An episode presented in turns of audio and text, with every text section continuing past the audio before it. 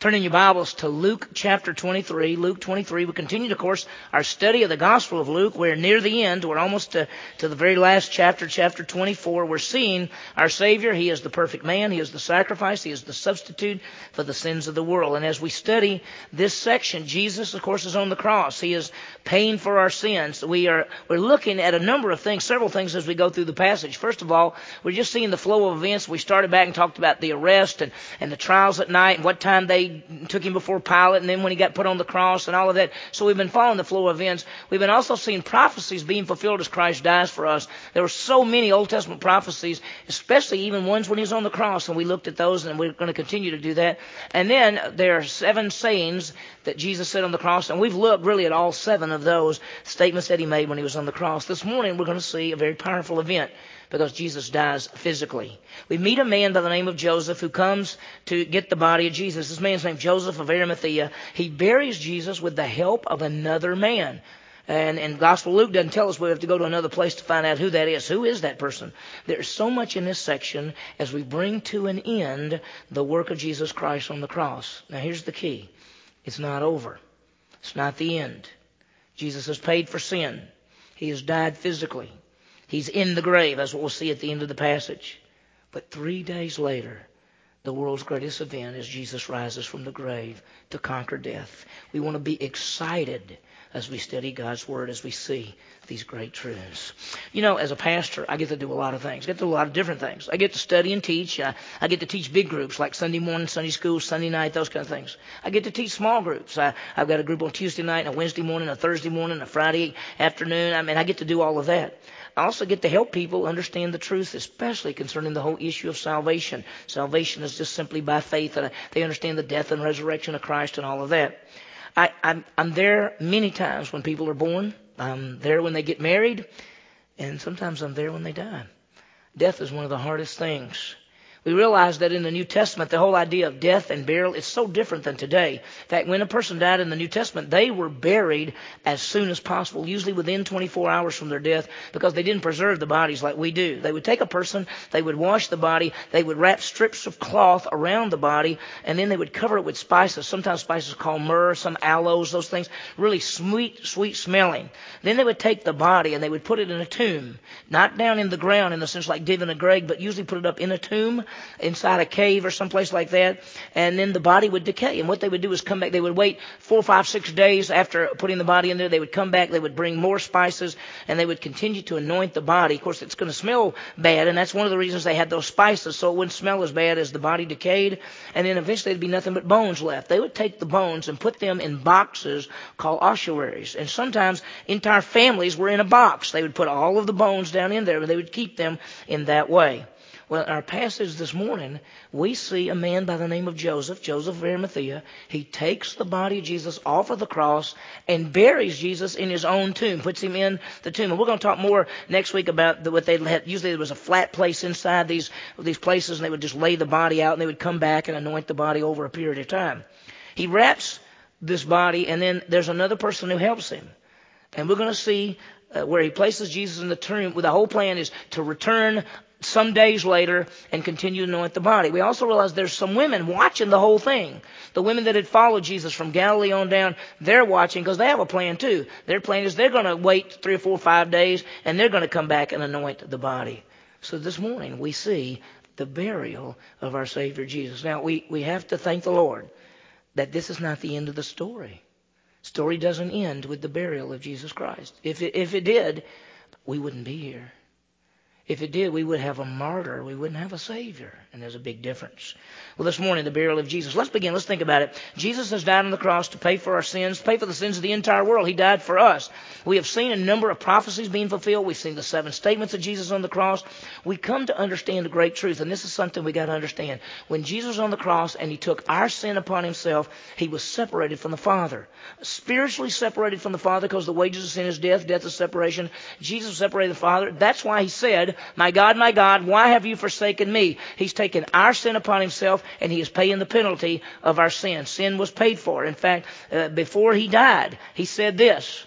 He said, it is finished because the payment has been made. You realize that Jesus Christ died on the cross and was separated from the Father so we would never have to be separated. He was forsaken so we wouldn't have to be forsaken. He indeed is the Savior. The work has been done. It is finished. He has paid for sin and all who believe in Him have eternal life. We ended last time with Jesus giving up His life with him dying. When he died, he laid down his life. He's the one in control. Jesus isn't at the mercy of anyone. He is the one who lays down his life. He takes it up again. Look at Luke chapter 23. Look at verse 46. At Jesus crying out with a loud voice said, Father, into your hands I commit my spirit. Having said this, he breathed his last, which literally means he gave up his life. He gave up his breath. Jesus laid down his life and he will take it up again. As we continue this morning, what happened after he died physically. What normally would happen to the bodies of people who were crucified? What would they do with those bodies? We're going to see. Let's break down our passage. I want you to understand this. We're going to have to go several places. As you know, uh, we, what we've been doing, we get to the end of the Gospel of Luke and we're seeing Christ on the cross and all that. We've gone to some other places.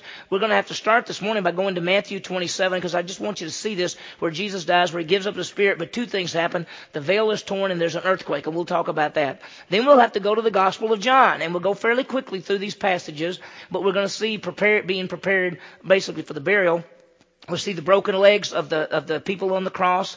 We'll see two more prophecies fulfilled. It's amazing. Two more prophecies fulfilled after he dies. We'll see that. And then we'll see him coming to get the body. And then the last thing is we'll go to the verses that we read earlier this morning from Luke chapter 23. Uh, we'll see where Joseph comes to get the body, and then we'll see the women who look at everything, and, and their plan is to come back and uh, anoint the body as well. Well, let's do this. Let's let's get a little bit of review. Let's go back and see the death of Christ on the cross when he died physically. So hold your place in Luke 23 and turn over to Matthew chapter 27. So just a few pages back toward the front of your Bible, back through Mark, and then to Matthew chapter 27. I just want you to see this. It's always good to, to follow the passages and, to look at them yourself. I mean, it's important. You know, if you if you go to a church, or if you're somewhere and somebody's teaching the Bible and they say turn to John 4, turn there because look at it just to make sure that they're not saying something it doesn't say. You know, you want to look at the passage and make sure that. Let's, let's take a look at it. Matthew 27, look at verse 50. This is where Jesus dies physically. Now, I want you to understand something. He's already died spiritually. He's already been separated from the Father. He's already paid for sin. Sin was paid for when he was separated from the Father spiritually on the cross. Now he has died. He's about to die as we see this passage physically.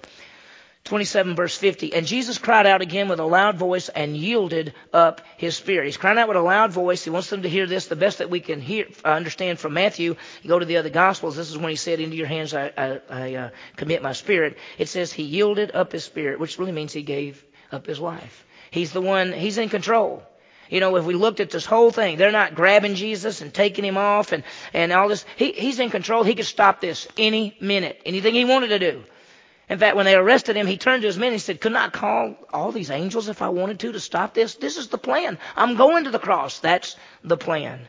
And so he gave up his life. He yielded his spirit. But there's something that happened.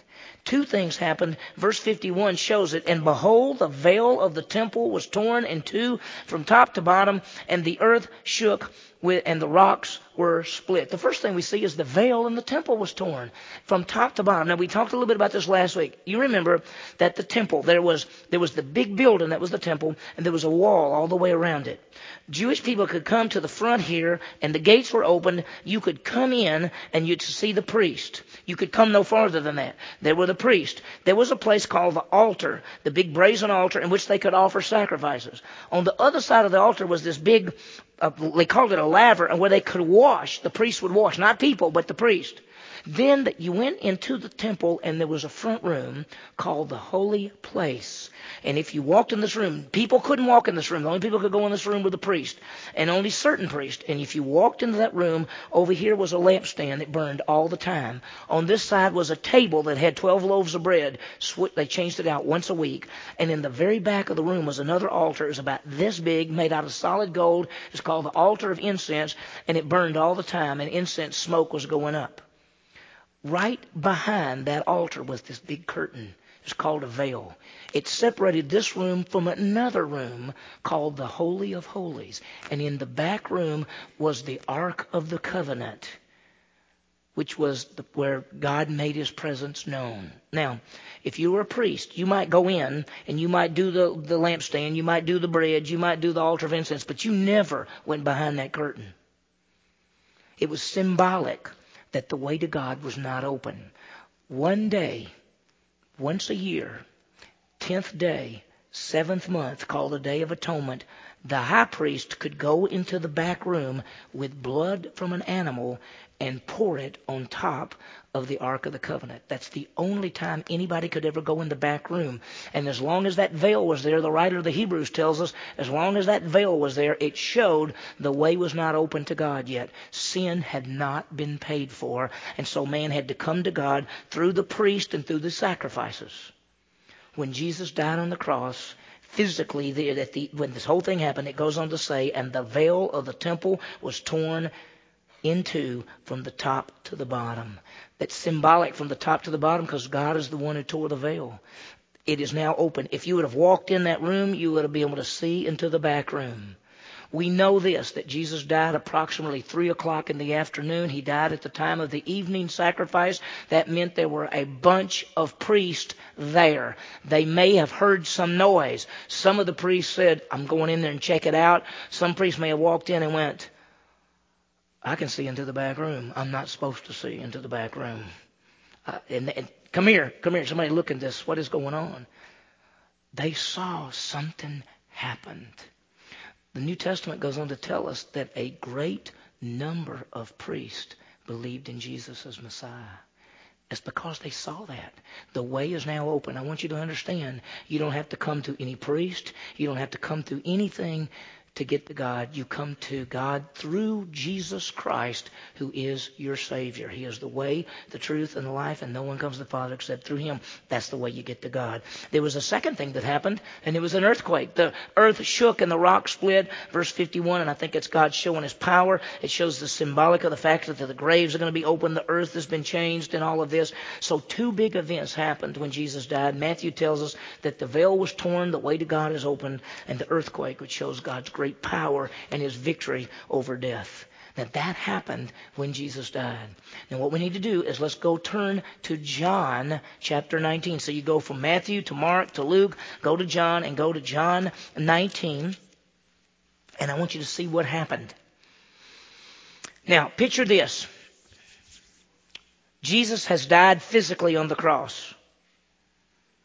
It's getting late in the afternoon now. You're Jewish. The next day that's coming up is a Sabbath day. I'm going to explain it more in a minute. But you know, a Sabbath day was their rest day. And they weren't supposed to do any work on the Sabbath day. They know those bodies are up there, especially Jesus.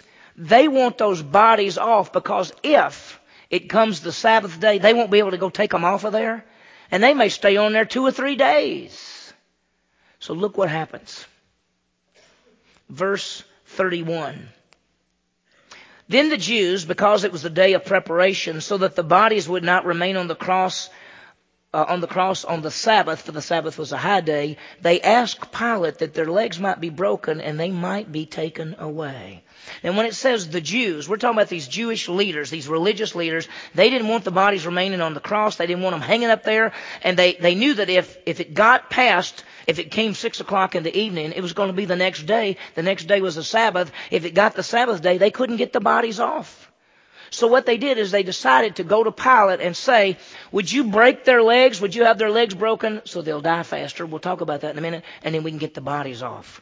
I want to explain something to you so you can figure out what's going on. Notice it says, then the Jews, because it was the day of preparation so that the bodies would not remain on the cross on the Sabbath, for the Sabbath was a high day. I want you to understand that Jesus died on Passover. Passover is the 14th day of the first month. It could fall on any day of the week. We don't know what day of the week that it fell on when Jesus died on the cross. We don't know. I'll tell you what tradition says, but I'll sh- show you that we don't know. Jesus was with, went and ate the meal with the guys the night before, that was Passover night. The night comes first in the Jewish calendar. So they ate that night. And then that day, when Jesus was on the cross in the morning, it was Passover day. He's dying as the Passover lamb. He died for us. He's the Lamb of God who takes away the sin of the world. The Passover goes back to Egypt when they killed that lamb, a Passover lamb. They put the blood on the door and they were delivered from bondage of Egypt. Jesus is our Passover lamb whose blood was shed for us, who delivers us from the bondage of sin. Jesus died on Passover. Now, it's he died at three o'clock in the afternoon because it says he died around the ninth hour. That's three o'clock. It's now getting closer to the end of the day. When that day ends, the next day is a Sabbath. I want you to understand that Passover is on the 14th day of the first month. Following Passover, there is another feast called the Feast of Unleavened Bread, and it started on the 15th and went through the 21st. And the first day of the Feast of Unleavened Bread was always a Sabbath. Now, let me explain something to you. God told the Jewish people, you shall work six days and rest on the seventh. First day of the week is Sunday. They worked Sunday through Friday and then every Saturday was a Sabbath day. Sabbath is not Sunday. Saturday is Sabbath. Now, that was every week. But they had many days which they called them Sabbath days, which means a rest day. It was not always Saturday. It could be any day. The first day of the Feast of Unleavened Bread was always a Sabbath day. So when Jesus is on the cross, we don't know what day. It could have been a Tuesday, it could have been a Wednesday, it could have been a Thursday, it could have been a Friday. Whatever, when he's on that cross, the very next day, regardless of whether it was a Tuesday, Wednesday, Thursday, whatever, the next day is going to be a Sabbath. Tradition says Jesus died on Friday because when they read the Bible and it says the next day was a Sabbath, they assume since the next day was a Sabbath that he had to die on Friday. But if you look at Matthew chapter 12, 38 through 40, Jesus said, as Jonah was in the belly of the great fish three days and three nights, so must the Son of Man be in the heart of the earth three days and three nights. If Jesus died on Friday, you can't get three days and three nights for Sunday. You can't do it. So if you take that passage literally, Jesus probably died on a Wednesday day wise. The very next day, regardless of what day of the week it was, it's a Sabbath. That's why they want those bodies off of there. Now here's what they say to do. Notice. They went to Pilate, that last part of verse 31, they went to Pilate and asked that their legs might be broken so they might be taken away. Now you remember that, that when they're on the cross, and they're suffocating because they, they fall down and it goes up and it cuts off their windpipe and they can't hold themselves up and they suffocate. But they had a little place fixed and when they nailed people's feet together and they had this little place, they were able to push themselves up and then they would slink down and then they would push themselves up. Well, if you break somebody's legs, they can't push themselves up anymore and they die much faster. So the Jews said to Pilate, would you go have their legs broken? If their legs are broken, they won't be able to push up and they'll die faster. We'll get the bodies off before the Sabbath. That's the plan. So look what happened. Look at verse 32. So the soldiers came and broke the legs of the first man and of the other who was crucified with him. You remember there was two, one to the right and one to the left, and the soldiers come and they break their legs because they're still alive. And those two soldiers, uh, those two uh, men on the cross crucified with Jesus are a picture of mankind because one believed and one didn't. One believed and had eternal life. One did not believe and is separated from, from God. Notice verse 33. But coming to Jesus, when they saw that he was already dead, they did not break his legs. Why didn't they have to break his legs? Because he's already dead. Now you might say, so, so what? We're going to see in just a minute that fulfilled a prophecy. We'll see it in just a minute. One of the soldiers pierced his side with a spear and immediately blood and water came out. Why did the soldier take a spear up and stab him in the side? Why did he do that? They wanted to make sure he was what? Dead. He looked dead. He looked dead. Don't, don't break his legs. I believe he was dead. Well, I'm going to make sure. And he stabbed him. And what came out? Blood and water. See, the inside of it is just, you know, just a mess. Here's blood coming out. And that's the great picture of our Savior. Because if you think about it, First Peter says we're not redeemed with corruptible things like silver and gold, but with the precious blood of Jesus Christ. Now, the writer of this book is John, the Gospel of John, and he, he was there. He saw this. He wants us to make sure that, that, he, that he saw it and it's true. So notice the next verse, verse 35. And he who has seen has testified, and his testimony is true. And he knows that he's telling the truth so that you also may believe. John wrote the Gospel of John to show us who Jesus is so people could believe in Christ as Savior. Do you understand that? The whole purpose of the Gospel of John was to show that Jesus is the Savior. I've got a couple of verses I think we can put up here. John 20 verse 31 is the theme of the Gospel of John. It says this, There are many other signs that Jesus did, but these are written that you might believe that Jesus is the Christ, the Son of God, and by believing you will have eternal life. John wrote the Gospel of John so that people would read the Gospel, see who Jesus is, and believe in Him for eternal life.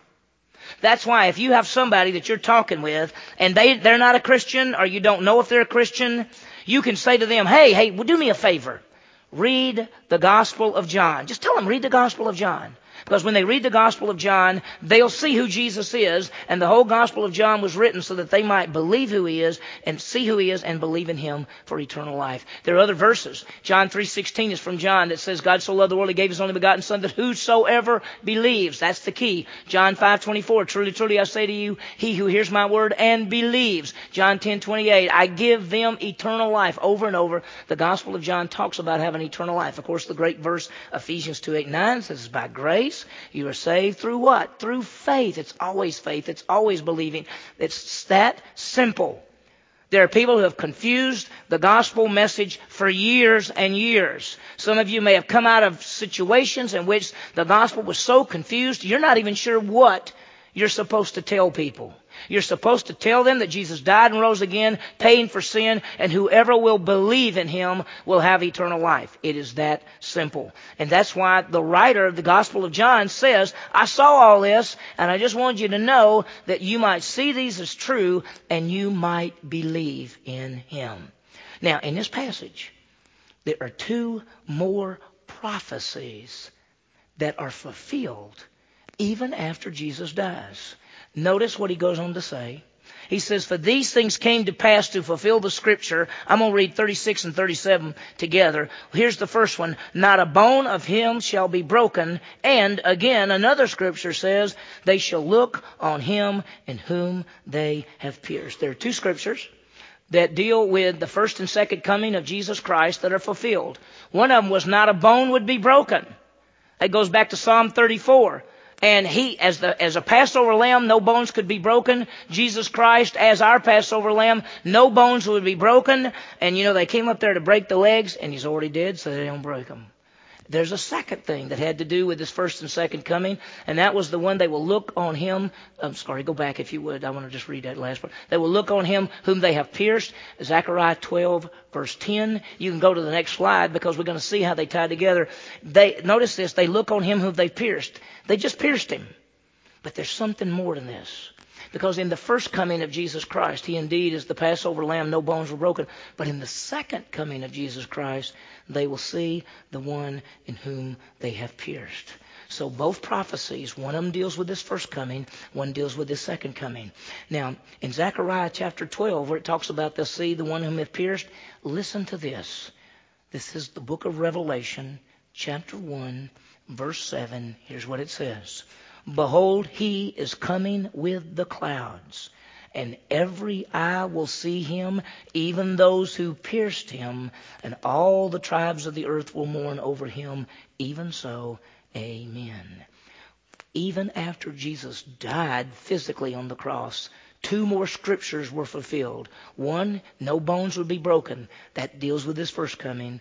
The second one, they will look on him who they pierced. Not only was it talking about they just stabbed him, but it's talking about the pierced one who's going to come as the King of Kings and the Lord of Lords. Very powerful things. Now, he, um, in this passage is there there's a lot of prophecies and a lot of promises. I'm going to remind you of them. Just throw those up there for just a second. You remember Psalm 22? They said they would cast Lot for his clothes. They did. He said he was thirst in Psalm 69. He did. There would be no bones broken in Psalm. Uh, the Psalm. They would look on the one who they pierced. Zechariah 12. Go a little further. He'd be crucified with criminals. Isaiah. They would make fun of him. Psalm 22. He'd be forsaken. Psalm 22 verse 1. That's just a number of of Old Testament prophecies that were fulfilled when Jesus was on the cross. I want you to understand something. Every promise that He's ever made to you, you can guarantee that it will come true. Let me show you some. He says, I give you eternal life. Whoever believes in him has eternal life. I hope and pray that every one of you in this room have believed in Jesus Christ. He has promised you eternal life. I guarantee you, you have eternal life right this moment if you have trusted in Christ as Savior. That's His promise. How about I'll never leave you or forsake you? Hebrews 13. He never leaves you. He's always there. I'll supply all your needs. Philippians 4.19. He may not supply all our wants, but I guarantee you he'll supply every need that we have. He says, I've gone to prepare a place for you. John 14. He's, he's up there now preparing it. You know what? When it's ready, he's going to come back and get us.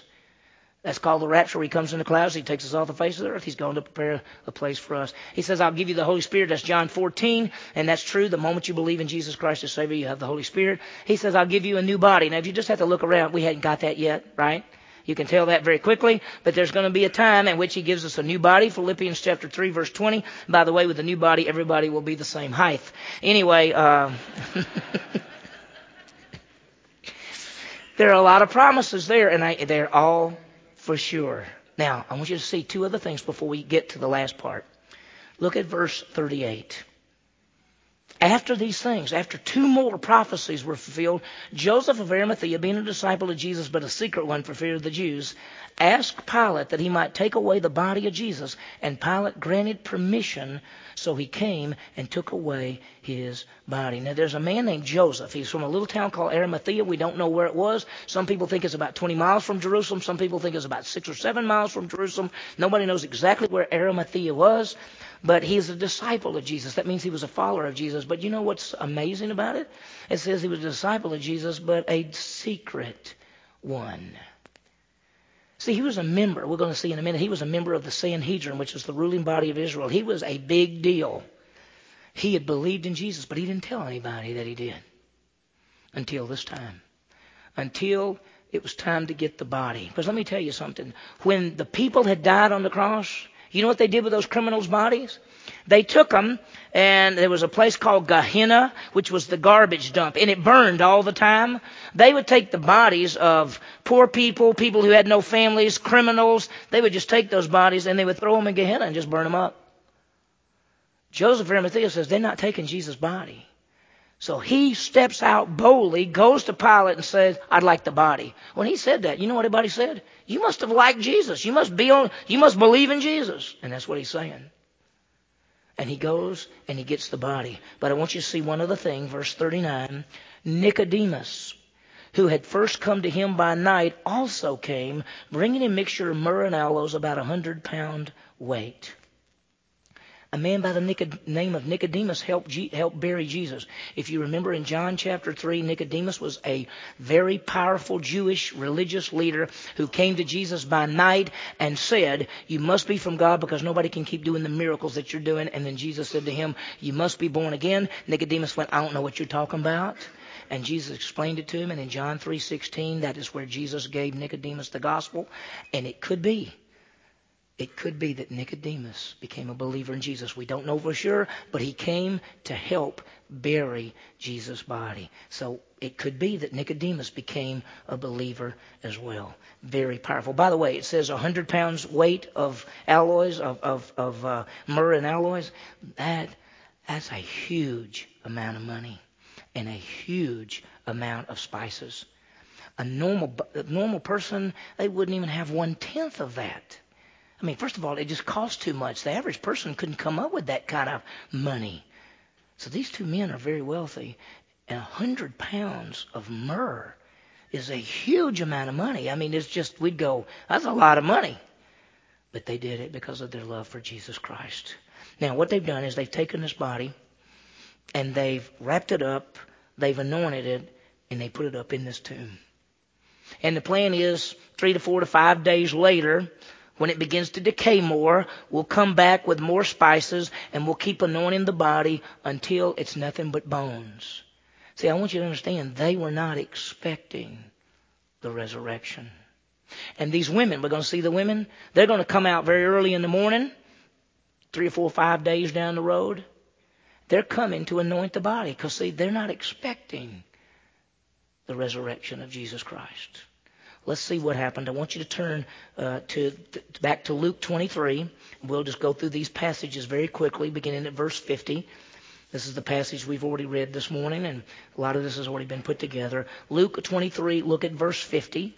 a man named Joseph who was a member of the council, a good and righteous man. By the way, when the Bible talks about somebody being a good and righteous person, it doesn't mean they were a nice person. It means that they had believed in the Messiah because they have the righteousness of God which comes by faith. Every one of you in this room who have believed in Jesus Christ as your Savior, the Bible calls you a good and righteous person because you have received the righteousness of God by faith. This was this man. It says he had not consented to their plan and action. He wasn't for killing Jesus. He's a member of the Sanhedrin.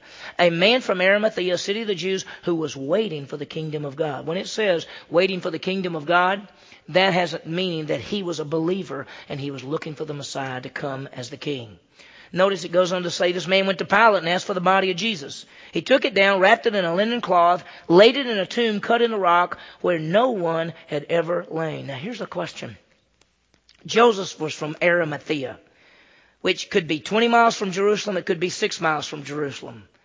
Why does he have a tomb in Jerusalem? He doesn't live there most people never buried people where they didn't live. They buried their families where they lived. Why does he have a tomb there? I don't know.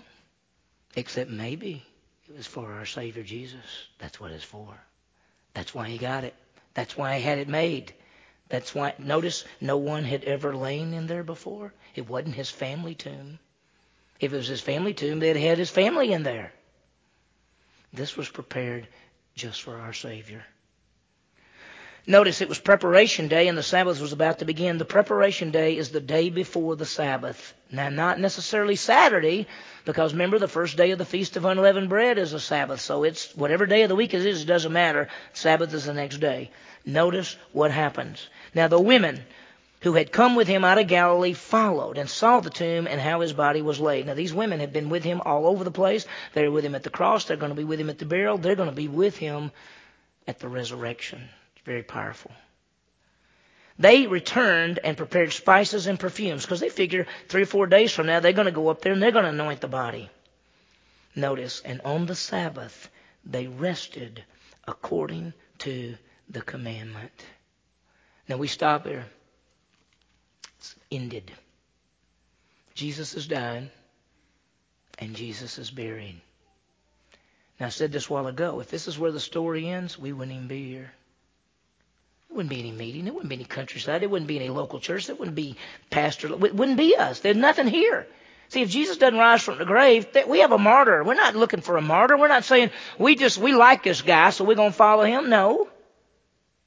If Jesus hadn't risen from the dead, if the story ends here, we have nothing. But it doesn't end here. Because Jesus rose from the grave. We're going to begin to see that next time. Let me show you something. From man's view, it's over. He's a good man. They thought he was the Redeemer. You remember, they do not expect him to rise from the grave. They hadn't got it together. We're going to see in the Gospel of Luke that these people, these couple of guys are walking there. They're on the way to their town called Emmaus. Jesus comes with them. They don't even know it's Jesus. He fixed it where they can't recognize who he is. And he asked them what's going on. And they said, we're real sad. And he said, why are y'all so sad? And they said, you don't know what's going on? He said, no, tell me. And they said, they just killed Jesus of Nazareth. We thought he was going to be the Redeemer. They think it's over. He's a good man. We thought he was the Redeemer. See, from man's point of view, this is a, a sad story. But look at this. From God's view, it's finished. Payment is made. He is the Son of God. The work is completed. He will rise again. Story's not over the best part's about to come. You realize we're going to see starting next week, they go out to the tomb very early in the morning. Their only issue is how we're going to roll away the stone. And when they get there, they go, wait a minute, wait a minute, wait a minute. The body's gone. You know what they think? They don't say, hey, he's risen from the grave. They say, who and who got the body? Who stole the body? And if you were there, we'd be saying the same thing. And we're going to see Peter go run and John go run. John's younger, so John outruns him. Peter going, you're going too fast. John gets there early, but John's young, so he doesn't go in. Peter gets there and says, I'm going in. He goes into the thing. They don't find the body. What do they think? We'll see next week what they think. The greatest part of the story is still to come. Well, we've seen Jesus at his death. The veil was torn, and there was an earthquake, and these prophecies were filled. No bones will be broken. They'd pierced him. Uh, Joseph and Nicodemus got the body, and they anointed it, and they buried him. And they and this is before the Sabbath. They wanted to get it before the, the changed days. And the women came to watch, and then later they're planning to go back to anoint. Let me give you some applications. And here's the first one: Believe in Jesus Christ for eternal life. See, He's the Savior. He's the one that gives eternal life. A, Jesus died. Jesus has paid for all our sins. We saw it. He's, he's, the payment. It's been finished. He died on the cross. He was separated from the Father. The payment has been made. B, he was buried to prove that he died physically. See, his spiritual death is what paid for our sins. His physical death is what showed that he died, and he's going to rise again conquering physical death. Listen, there, you know what people have taught throughout history? People talk throughout history that Jesus on the cross swooned. They call it the swoon theory.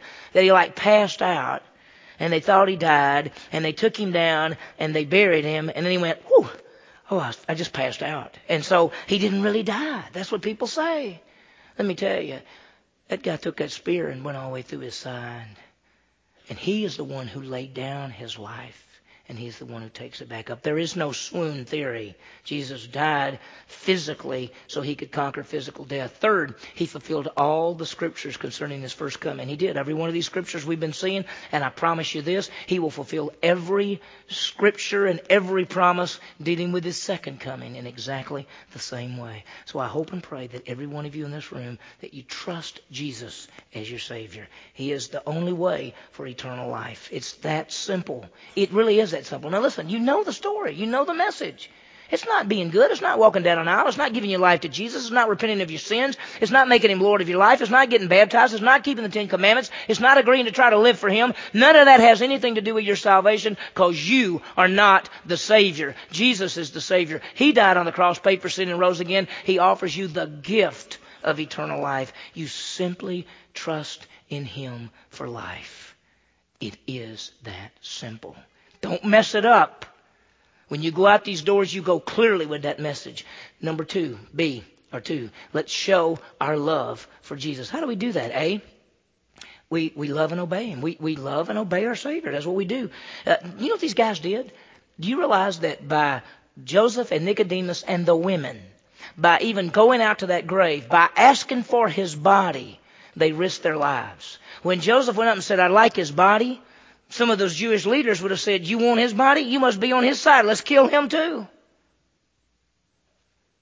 They risked their lives because of their love for Jesus Christ. Let's live our lives for our Savior Jesus Christ. And B, let's proclaim His person and His work. Let's go into this community and let's tell Him what He did. Let's tell Him who He is. He's God who died on the cross, paid for sin, rose again, and gives eternal life as a gift. Notice He gives it as a gift. It's not something you earn. It's not something you, you measure up to. You take the gift of eternal life. It is that simple.